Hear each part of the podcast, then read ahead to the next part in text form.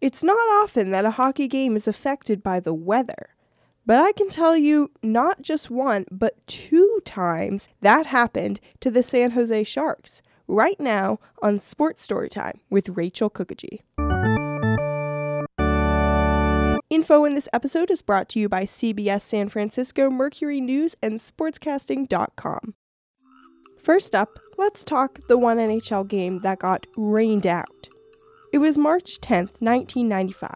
The San Jose Sharks were set to host the Detroit Red Wings in a regular season indoor game.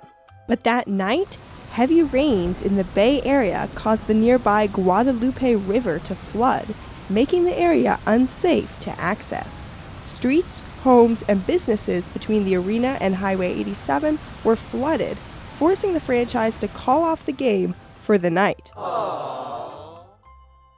Today, this is less of a concern for the arena because of the 95 storm. In response to that damage, a flood control project through downtown that cost hundreds of millions of dollars was constructed.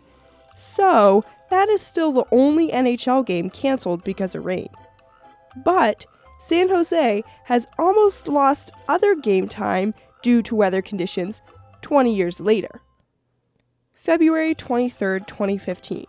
The Sharks were hosting the LA Kings at the 49ers Stadium in the 2015 Stadium Series outdoor game.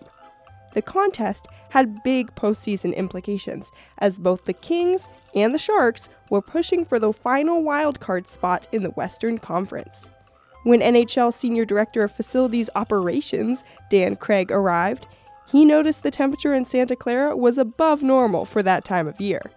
California was in the midst of a drought. This time, regardless of weather conditions, Craig wanted the San Jose game to go on. So, a reported 2,000 tons of water had to be transported by truck to the area to help create the ice rink at Levi's Stadium for the big game. The game was 57 degrees at puck drop, so things might have been a bit slippery, but overall, the surface held up enough during the 60 minutes for the game to complete and the Kings to win.